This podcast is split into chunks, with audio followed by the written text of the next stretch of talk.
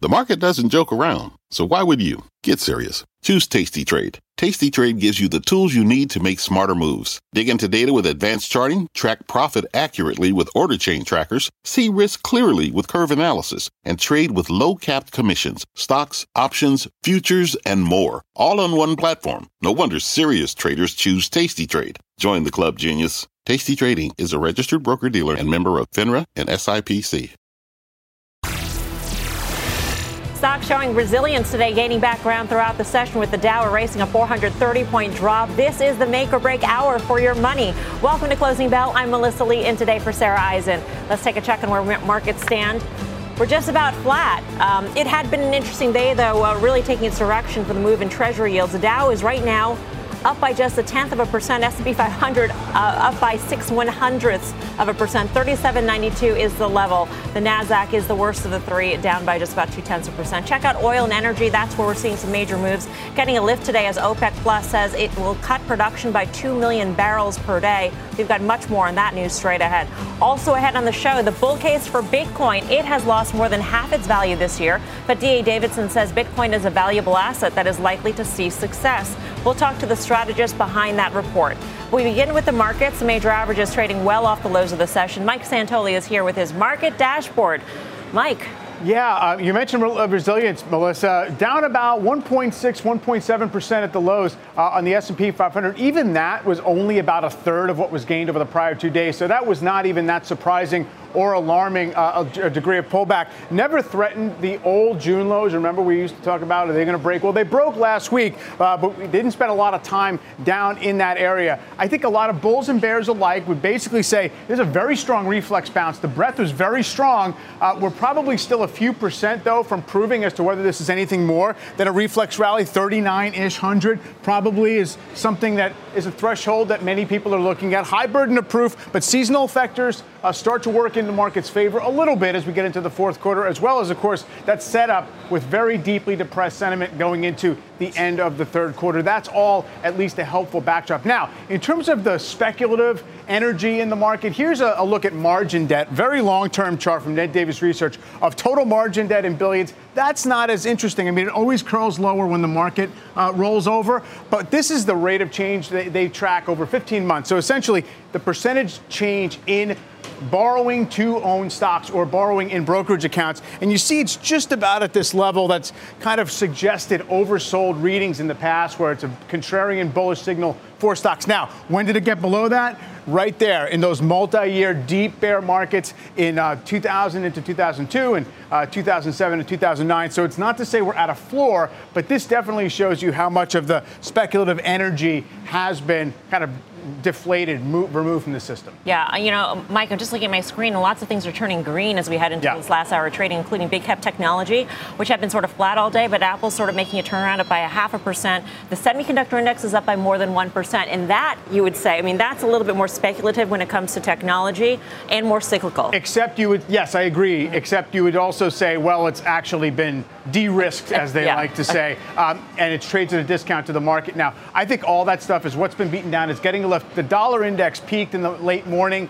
and it's come down from there. That's basically when stocks got a bid. All right, Mike, thanks. Mike yep. Santoli. Let's focus on energy. By far the top S&P 500 sector today. The world's major oil-producing countries agreeing to cut their oil output targets by 2 million barrels a day. That's about 2% of global oil production, despite White House efforts to convince them to do otherwise. That news sending oil higher, giving a boost to oil stocks like Exxon, Halliburton, and Pioneer. Joining us now, Dan Pickering, founder and CIO of Pickering Energy. Dan, great to have you with us. Hi, Melissa. So, surprise, surprise, the White House has absolutely no say in terms of setting uh, global oil production. I mean, that's really underscored by today's move by OPEC Plus. It sure is. I think that essentially no one's listening to the White House as it relates to energy markets. OPEC's not. They're cutting production when the White House wants uh, more production. You've got U.S. producers that aren't drilling more. Rig count's flat since the summer. And then you've got the markets that are taking price up when when the president's telling us that we want price down. So uh, I think that that the reality is that the recession or lack thereof is the driver, and OPEC is the second driver. When we're seeing the move in, in WTI and we're seeing the move in particular in Brent today, Dan, I'm wondering if you think that that 2 million barrel uh, cut is being reflected so far in the price, or if there's some doubt that that cut will actually happen? Yeah, I think if we look, we're up 10% on the price of both Brent and TI in the last few mm-hmm. days. So that's dialing in that will probably take somewhere between half a million and a million barrels off the market. The 2 million barrel cut, uh, some some of that allocation it, it won't be uh, taken up by the OPEC producers. So uh, call it a million barrels a day, maybe a little less. That's still a meaningful number. Uh, it's the same amount that the US SPR is, is taking into the market every day. So we're essentially negating the SPR from now until the end of November. How does all of this uh, translate, Dan, into your view of the geopolitics of the energy picture? In that, uh, you know, Saudi is basically ignoring the United States at this point. Uh, Europe, the IEA head has said that great, Europe has a lot of nat gas storage for, for this winter, but next year, uh, Europe is going to be heading into an energy crisis. Um, so it's really testing the resolve of developed countries uh, in terms of this war in, in Ukraine uh, and, and the ability to actually stick together against Russia? It, it sure is. We've got uh, the desire to inflict pain on bad actors as one driver, but we've also got the desire not to inflict pain on consumers on, on the other hand. And so it's going to be a very interesting dance. It's not going to play out over the next week or two or month or two. It's going to be, be playing out over the next three, four, five years. Europe's in real trouble you know, their winter is going to be tough. We'll make it through, but it's the next couple of winters we worry about. So my expectation is we squeeze Russia out of the market over the next, call it three plus years, but we're not going to do it uh, by pushing oil price to 150 or 200, uh, taking them out too quickly. So it's going to be a tightrope walk. I think we make it through, but price inflation on the energy side is going to be sticky. Um, what happens for the U.S. consumer, Dan? I think that's what a lot of people want to know. How much will they be paying, paying at the pump because of this cut? Yeah, five five bucks a gallon was was a serious pain point. We've come back down toward three three and a quarter. You know, this type of a cut supporting oil price in the in the low 80s, low to mid 80s, maybe a tax on 10 to 15 cents a gallon. We're still going to be under 350 a gallon. I think that's manageable for the U.S. consumer. The real challenge is going to be you know, over the next couple years, oil's probably going to try and make its way back up into the triple digit level. And that's where you're talking about $4 a gallon for consumers and a little bit more pain. I don't think this is going to cause a recession. I don't think it's going to help either. Um, the fundamentals for the oil companies is great. I mean, that's what ExxonMobil signaled about its third quarter uh, results, even after a record breaking second quarter. Um, and they're saying it's nat gas that really improved in terms of the price month on month. It increased on average um, for nat gas. And, and so, Dan, I'm wondering, you know, that's great for the oil companies. That's that's a real push, but the poll, or maybe it's vice versa, is that this really puts another political target on the backs of the oil companies. If there's more pain, especially going to the midterm elections, uh, and they're starting to post these record third quarter results. I'm wondering how you sort of factor that in in terms of great fundamentals for, for the sector, but the political uh, pain might be there. Yeah, so there's no question that in the next three months, we're going to see great results from these companies at a time when we've seen an administration that really wants wants lower prices at the pump. So we've seen windfall profits in Europe uh, that's been bandied about here in the U.S. I don't think that's going to happen uh, within the next, you know, before the midterm elections. But the reality is these companies are, are making a lot, they're returning a lot to shareholders. It does put a bit of a target on their back.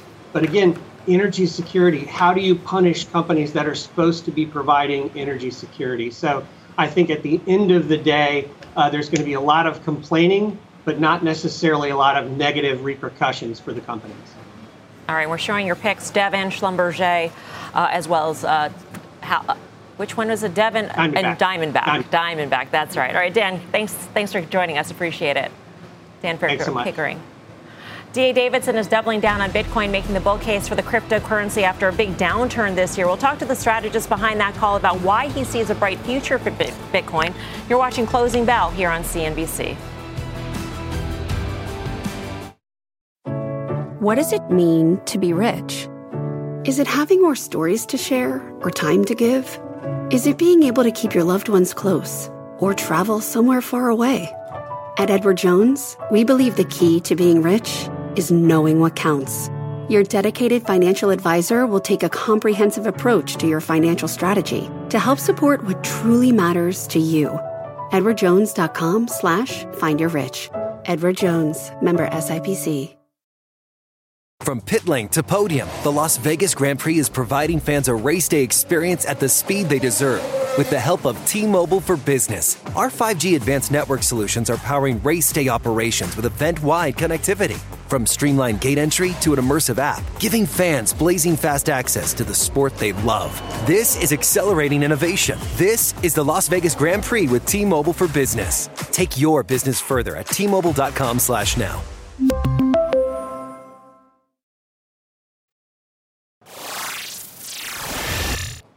New data shows criminals are getting creative with crypto fraud using the blockchain to launder billions of dollars in illicit funds, and that could pose a risk to more widespread crypto adoption on Wall Street.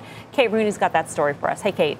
Hey, Melissa, that's right. Criminals have moved beyond Bitcoin. They're increasingly taking advantage of newer crypto technologies and the thousands of other cryptocurrencies out there. Research firm Elliptic estimates that since the start of 2020, there's been roughly $4 billion in illicit crypto transfers. Most of those are coming from three key technologies. The first is decentralized exchanges, which broadly fall under something called decentralized finance. Some people call that DeFi.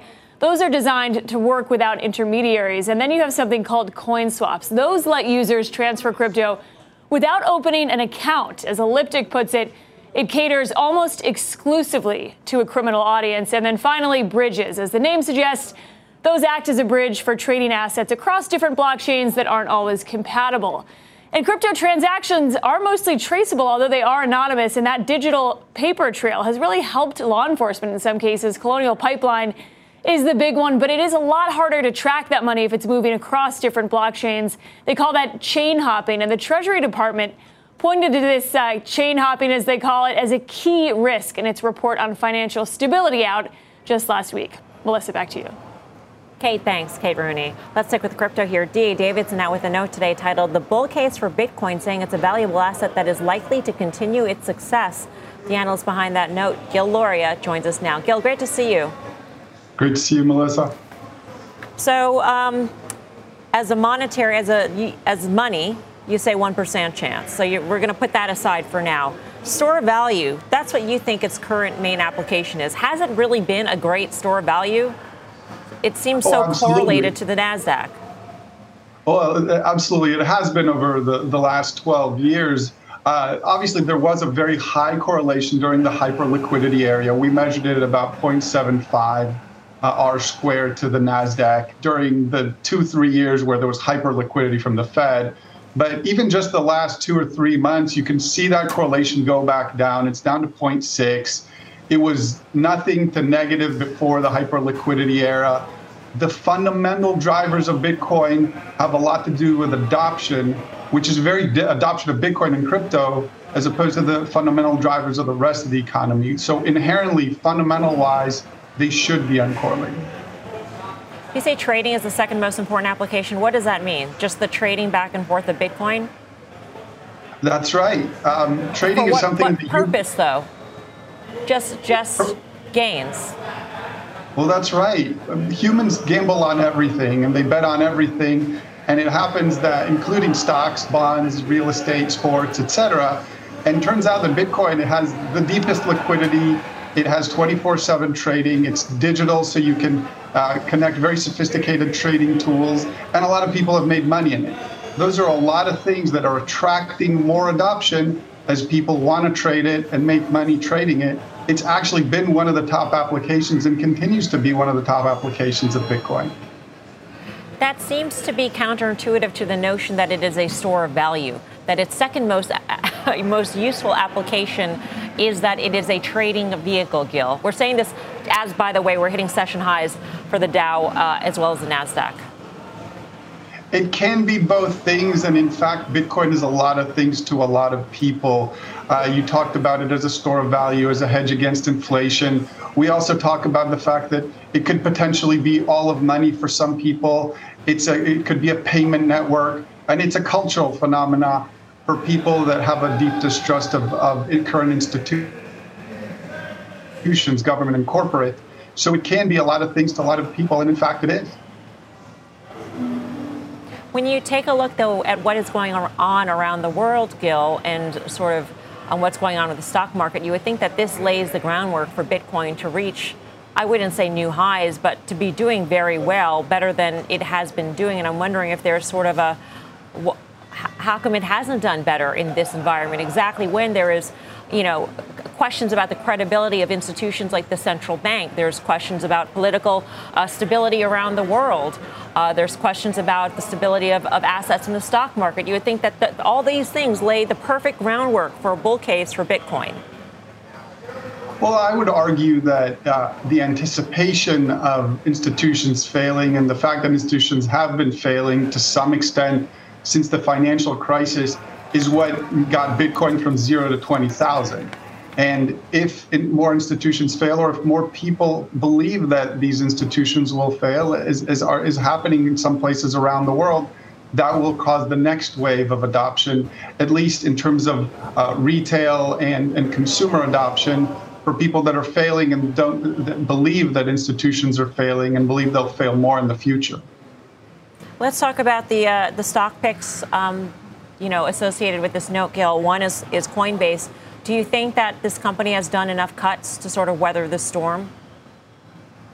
Yes, this is a company that, that made a tremendous amount of profit last year during the, the bull market, has access to the capital markets, and is doing what all the large technology companies are doing right now, which is lean up to get through the winter, to get through the tough times. Coinbase has a very diversified business across crypto. It, it has been well managed. It's weathered storms in the past, and it's positioning itself to do well when we get to the other side of crypto winter. All right, Gil, great to speak with you. Thank you. Thank you.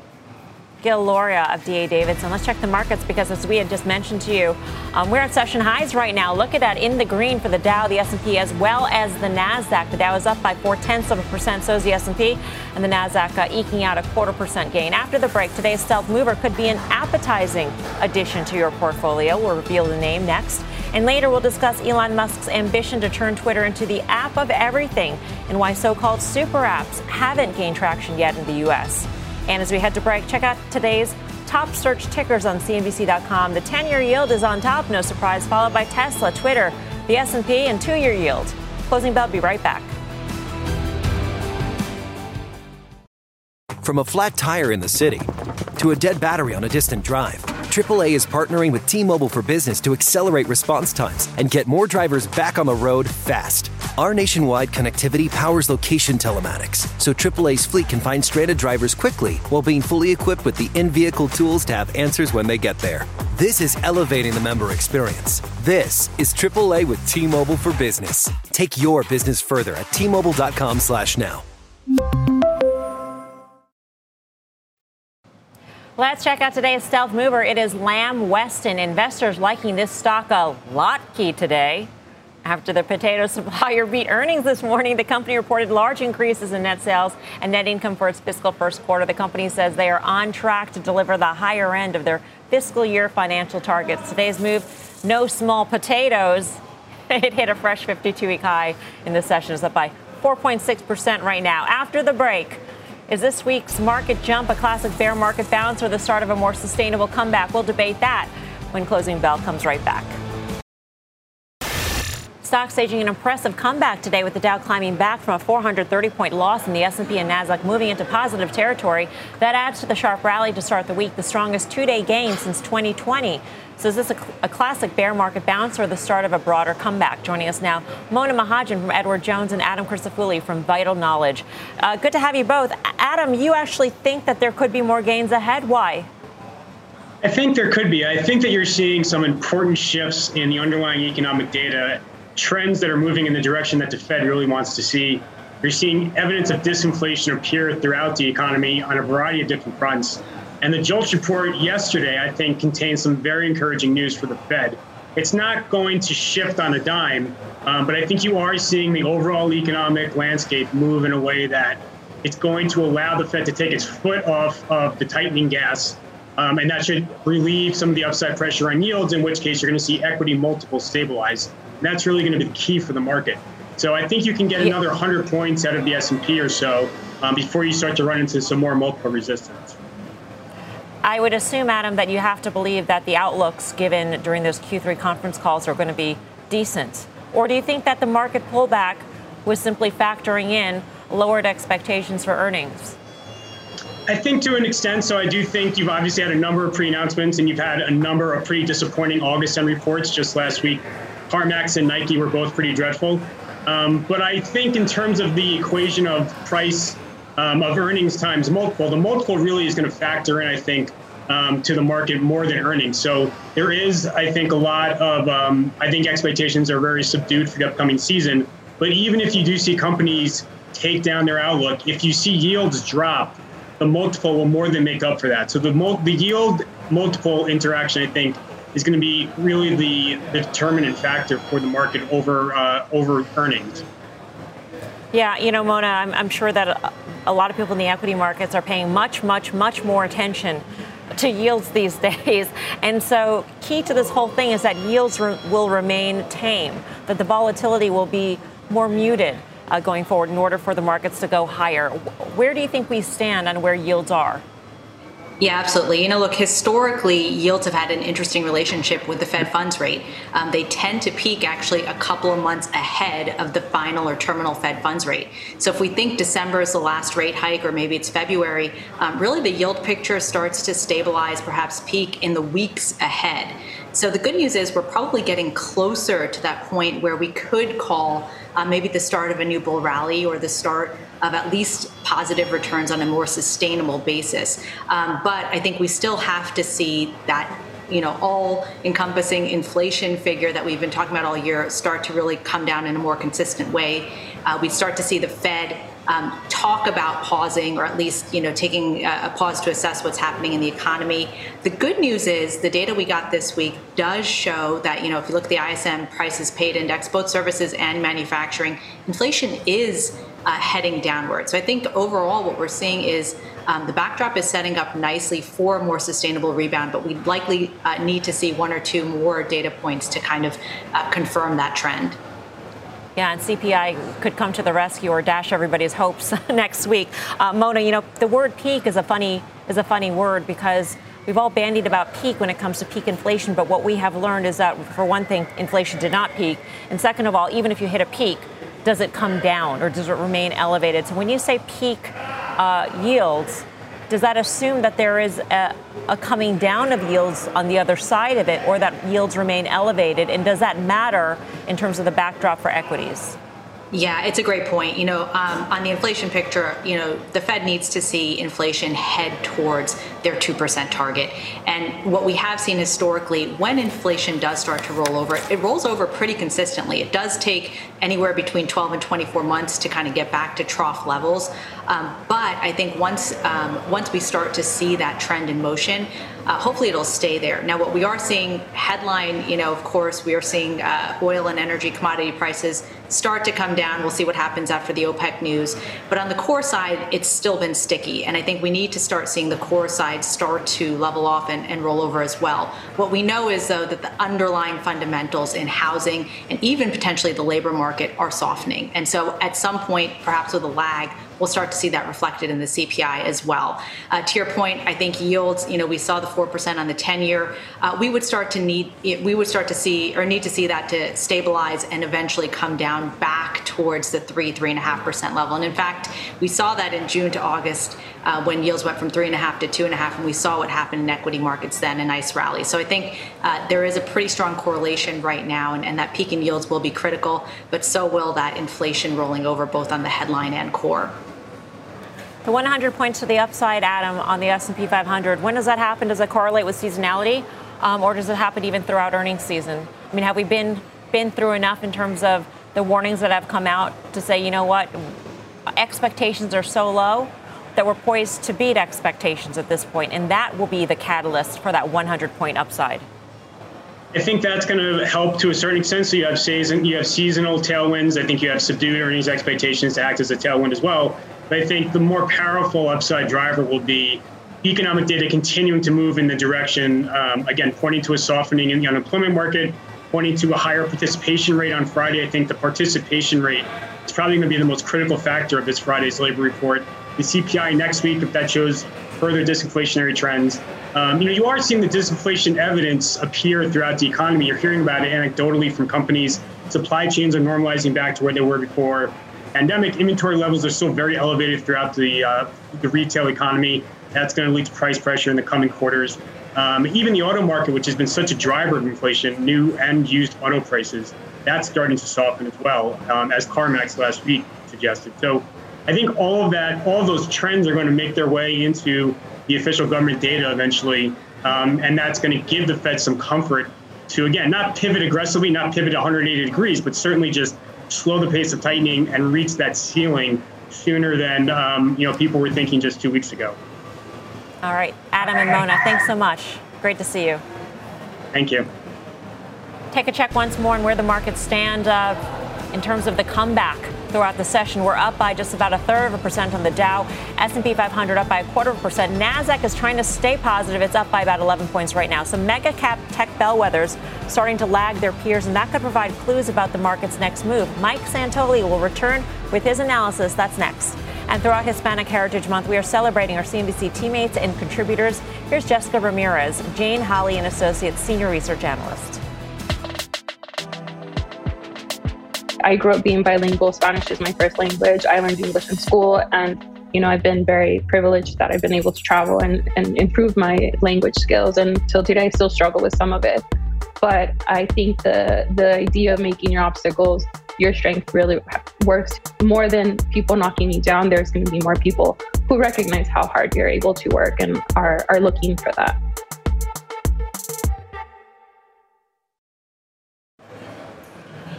Welcome back. The tech sector stocks uh, turning positive today and tracking for big gains on the week. Mike Santoli is back, this time taking a look at the recent performance of mega cap tech stocks relative to peers, Mike. Yes. So, Melissa, almost all stocks are down. Most of them are down a lot, but the very largest stocks have not provided shelter. If anything, the average stock has outperformed the very biggest mega caps. That's different from what happened last year. And take a look at Tesla. The consumer discretionary sector is very, very top heavy. Uh, between Amazon and Tesla, it's like 43% of the market cap weighted uh, consumer discretionary sector. Here's the equal weighted consumer discretionary sector. You see that on a year to date, or this is since the NASDAQ peak in November of last year. You got a five percentage point almost spread between between the performance of Tesla, which had held up relatively well, as you can see parts of this year, and now it has succumbed. Take a look at Alphabet, which I think still remains below its June lows and really has buckled compared to the equal weighted NASDAQ 100. Here, it's a uh, less dramatic spread, but still underperformance by best in breed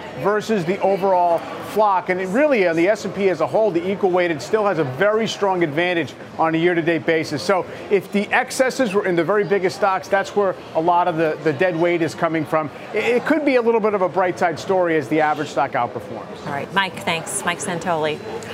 Jeremy Siegel is back on the record with a new warning for the Fed, saying he is disturbed by one particular aspect of the central bank. That story, plus the latest on Twitter and why GM is stalling. We take you inside the market zone.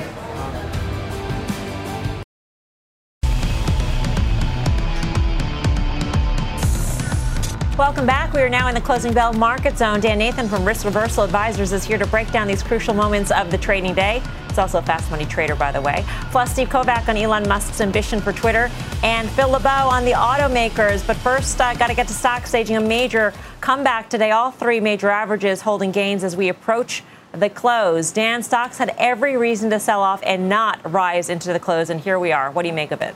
Yeah, it is pretty remarkable, especially after those two consecutive gains that we saw Monday and Tuesday after what was really a horrible close on Friday at a new 52-week low for the S&P 500. Look at where we are right now. We are 2% off this morning's lows and we're doing this in the face of the 10-year US Treasury yield up, the dollar is up, crude oil is up. It just shows you, I guess in this new month, turn the page and people want to buy after one of the worst months we've seen in many years. The setup is interesting because it's not like we, we have no news coming up. We're in a vacuum of any kind. We've got jobs, we've got CPI, we've got earnings kicking off next week with the bank earnings on Friday, Dan. I mean, there's every reason to not be long this market, and yet, uh, you know, people are getting in. And so the question is, have we de-risked enough in terms of, you know, factoring in that maybe earnings won't yeah. be so great? We've lowered the bar enough? Yeah, I think that all that makes sense. I mean, the sentiment was so bad into the end of last month and the end of last quarter. Also, when you think about the fact that those catalysts that you just mentioned coming in a very short period of time, I mean, if that jobs number is a little cooler than expected, if next week's CPI number is a little cooler than expected, if we do get earnings that are decent enough, we talked about it on Fast Money last night, Mel. You know, JP Morgan did what it kind of needed to do from a technical perspective. It filled in that gap from all the way back to November 2020 near 104. And when you think about that psychologically, that's really important. That was the date in which we got the vaccine news, right? So it round trip that entire move here. And so maybe maybe the expectations are basically well, you know, in line with what the company is going to be able to put up. And on that next Friday, October 14th, we're going to have Wells Fargo, we're going to have Citi, some major components of the XLF. So could that be something that we rally into? Sure, but I think the big ones that we really got to keep an eye on are going to come in the next couple of weeks, and some of those are those major mega cap names where we know that the dollar is a huge issue. China demand, but also yep. supply chains, European demand, all the above. Yeah, all the tech names for sure. Let's get to what Jeremy Siegel had to say. The Wharton professor had some pretty strong words for the Fed on Squawk Box this morning, questioning if there is enough diversity of thought in the ranks. The only thing we have to do now is kill inflation no matter what the cost. Um, it disturbs me. There's not more dissenting voices at the Fed. That's what the Fed was designed to, to build with the bank presidents and the members. We're just not getting it. It is interesting, Dan, that when you talk to various market watchers, there are differing opinions. Some people think that the Fed should pause. Some people think that the Fed has got to, you know, kill inflation at all costs. And yet, when the Fed speakers come out, they are a united front in terms of where the Fed should go.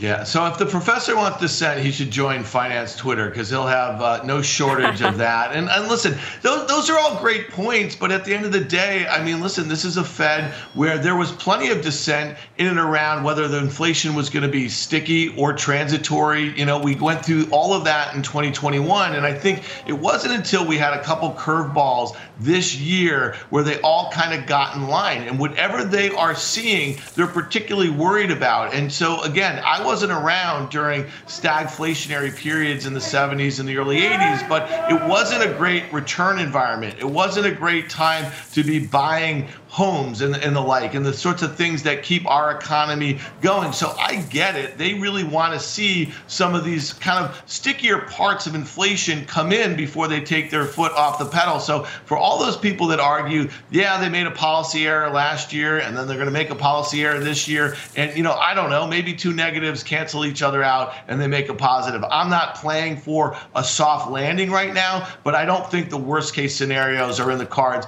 even with the lack of def- uh, you know, dissent around what they're going to do about inflation right now. All right, let's talk Twitter here. Um, we may have learned a bit about Elon Musk's possible plan for Twitter. Musk tweeting last night buying Twitter is an accelerant to creating X, the everything app. Super apps, very popular in China and other parts of Asia, essentially a term for an app that can act as a one stop shop for things like ordering a taxi on the same app where you text. Let's bring in Steve Kovach. Um, Steve, super apps, they aren't a new idea. Why haven't they taken off in the U.S.? Yeah, well, that's not for lack of trying, Mel. Uh, everyone from Facebook to Uber, uh, even FTX, the crypto exchange, has talked about being some version of a super app where you just live in there and you can do everything you need. And as you mentioned, this is really popular in Asia. And I'll just give you one example here. WeChat is probably the best example of a super app. It's huge in China. And two years ago, when the D- Donald Trump's administration and tried to kick it out of the U.S., there was a, a panic and an uproar because Chinese Americans use that app to talk to their friends and family over in China. It's kind of this digital link between the East and the West, and that demonstrates how locked in people can get into these super apps, and that's what Musk is chasing. But here in the US, we like a separate app for everything. You probably use Instagram for photos and Uber for hailing a car and maybe Apple Pay or PayPal to make payments and buy stuff online or physically in stores. Uh, no one has yet figured out a convincing way to get people in Western countries like the United States or Europe uh, to start using an app that, that has everything all in one, this kind of gated, closed off app from the, like a mini internet, Mel. So there's been a lot of attempts at it, but clearly the investors that Musk has roped in together, they believe he can be the one to pull it off. Um, a couple of points here, Dan, and I know that you've you've thought about these. I mean, as a citizen, I, I would not want all of my information centralized into one super app so that if it gets hacked, everything in my life is hacked. Um, and I would think that yeah. there are tons of antitrust issues also associated with building some sort of super app, especially in this day and age. Well, I mean, think about it, where does it work? It works in China where they have the Great Firewall. So it's maybe by design the way the government wants it to happen here. And so I do agree that there is an opportunity for multiple, you know, like, like more functionality on some of these apps that we're spending a lot of time on. And, you know, this is what Facebook tried to do, right? As they started to piece together, they had their main page, then they bought Instagram, then they bought WhatsApp. You know, they basically moved into copied, um, you know, Snapchat and and and uh, TikTok, obviously. So they're trying to do this sort of stuff. But in America, at least here, I guess in the West, you know, we're happy, and maybe it's some of the sentiment, Mel, that you suggest is that we're happy to have these separate apps. We have great hardware. I will tell you this: that in China, if you think about it, iOS, Apple devices, they're number five. They have like 13% market share, but Apple has much higher market share here, and maybe that has to do with what Apple is offering their customers through the integrated, um, you know, software and hardware solution. One last thing on the X thing that, that Musk is saying that if you buy into that, and you also agree that he overpaid for Twitter if he does buy it by, let's say, 20 or 25 billion dollars, then you have to look at a snap and say, if super apps are going to be the way forward, then this is a really cheap asset with a 17 billion dollar enterprise value versus what he's paying for uh, you know Twitter, especially because all of these other competitors, they're not just going to lay down um, to see what Musk is going to do with Twitter. So to me, I think there's some other interesting plays in and around this Twitter take private. Yeah, Steve, are you getting a feeling that analysts are, are starting to impute um, some of that Twitter valuation, even a, a, small percentage, even if it's a small percentage higher that Snapchat should be valued at because of the Twitter takeout premium? Then the stock should in fact be higher? Or is it just completely a, such a separate situation there that you can't impute anything. Well, it's always been such a different thing, Mel. Like Twitter has always been a different animal than the rest of social media. It's for its size, only not even 300 million users. It has this outsized influence, and I think that's kind of what Musk wants to tap into and where he sees the value. Look, he talked about doing this when he talked to uh, Twitter employees in a town hall over the summer. He mentioned WeChat as an example that this is something he thinks that he can build. And look, it's it's going to be different than Snapchat. It's going to be different than Facebook. It's going to have to be in order to convince people that this is the, the finally we have a super app for the West. At the same time, just to go back to the regulatory stuff that Dan was talking about, you can bet the EU as soon as he starts turning Twitter into this. They're going to look at this. They're already pressing down on payment platforms, especially on Apple and Google. They're already pushing back on app stores. And it, the last thing they want to see is another mega platform uh, get started. All right. Um, thanks, Steve. Good to see you, Steve Kovach. Yeah. We got some news crossing on Ford this hour. The company is planning to raise the MSRP, uh, the price on the 2023 F-150 Lightning Pro due to supply chain constraints by nearly 11%. The new price will be just shy of $52,000, but those who have already scheduled their orders will not be affected. Let's bring in Phil LeBeau. Phil, I feel like we've had price increases on this model before. Yep. We have. We had one in August, at the beginning of August. So this is the second one in what? Basically nine, ten weeks that we're seeing uh, from Ford, and it's not surprising. They basically are blaming the supply chain as well as raw material costs and a number of other factors that all kind of go under the umbrella of inflation. And look, we have seen this from other automakers when it comes to their EV platforms, so we should not be surprised that Ford is now raising the price again on the F 150 Lightning Pro. Works out to about a $5,000 increase uh, in the base price of this vehicle. That has not stopped shares from moving higher, in part, Melissa, because you had Adam Jonas from Morgan Stanley making a valuation call today saying, hey, we think that it's time to go overweight on Ford. Our price target stays the same at $14 a share. If you read this note, Melissa, this was not exactly a got to get out there, got to buy Ford, got to buy the other automakers. This was purely a valuation call. At the same time, he cut his price target on General Motors. Yeah, corporate restructuring is also one reason why he upgraded Ford. Um, so, Phil, do you think that GM is going to face the same sort of issues in terms of having, having to hike price?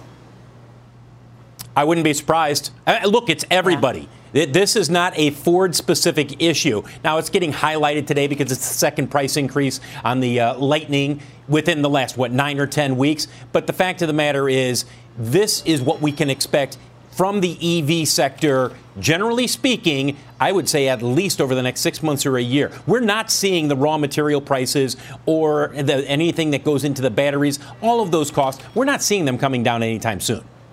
Yeah. Phil, thanks. Phil LeBeau. You bet. Um, Phil had just mentioned uh, the Adam Jonas note, Dan, just quickly. Adam Jonas did a would you rather Ford or GM and said Ford. So what would you rather? Yeah, I'd probably Ford. I think they have some momentum around some of those EV models there, and their ability to kind of raise prices twice, as, as Phil just said, in you know a handful of months here. Um, that kind of does speak to the demand for this product, and they get those supply chains, um, you know, back on schedule here. It should be fantastic for them as they kind of move, uh, you know, a greater part of their fleet. You know, versus uh, let's say, but here's the one thing. You know, you tell me where rates are going to be, right? And and we see what's mm-hmm. going on here. There's twofold, right? For the ability for people to finance these cars, that's going to be an issue, um, and that cost is going to be greater for them just to own these sorts of cars, especially with these uh, increases. And then for Ford itself, why does the stock trade where it does? You think of all that debt and their ability to finance that debt with rates where they are. So it feels a bit like a value trap. It's down 40% of the year, 60% from the highs in January. I'm not like stepping in. And from a technical standpoint, man, oh man, back that out a few years. That looks like an epic head and shoulders top right there. Hmm. Let's get to banks here. Pair of bank stocks getting downgraded today by Atlantic Equities, uh, taking Goldman Sachs underweight from neutral, Morgan Stanley to neutral from overweight, citing declining investment banking activity. Trading estimates, uh, they say, are still too optimistic. Atlantic Equities also noting banks tend to perform poorly early in a recession.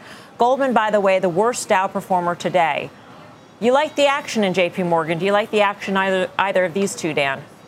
Yeah, you know, we've been talking about the investment banks versus the money center banks and, and where they make money. And you think about for Morgan and Goldman and all the areas where they do really well here, these are not areas that they don't have these massive balances that the money center banks do. Then they're going to be able to benefit from net interest margins expanding. So to me, I like the franchises. I like the idea that at some point in 2023, the business cycle is going to turn and those two are going to be very well positioned. But given the recent outperformance, I don't really see a need to buy them right here. In the next week and a half, we are going to get results from all the major banks, money center investment banks. And I think if you really see good quarters and guidance, which I don't really think you're going to do, then you chase them. But I don't think you really have to be there ahead of time, especially if they rally into those reports. Yeah, and sort of a, a tangent of a trade here, corollary, uh, Dan. I noticed in today's session, Visa and MasterCard are very strong. Doesn't seem to be um, any news in particular, but I'm wondering where you stand on Visa and, and MasterCard. I mean, they're not, they aren't exposed to credit in terms of credit quality. They're transaction processors, so it's a very different animal, but still.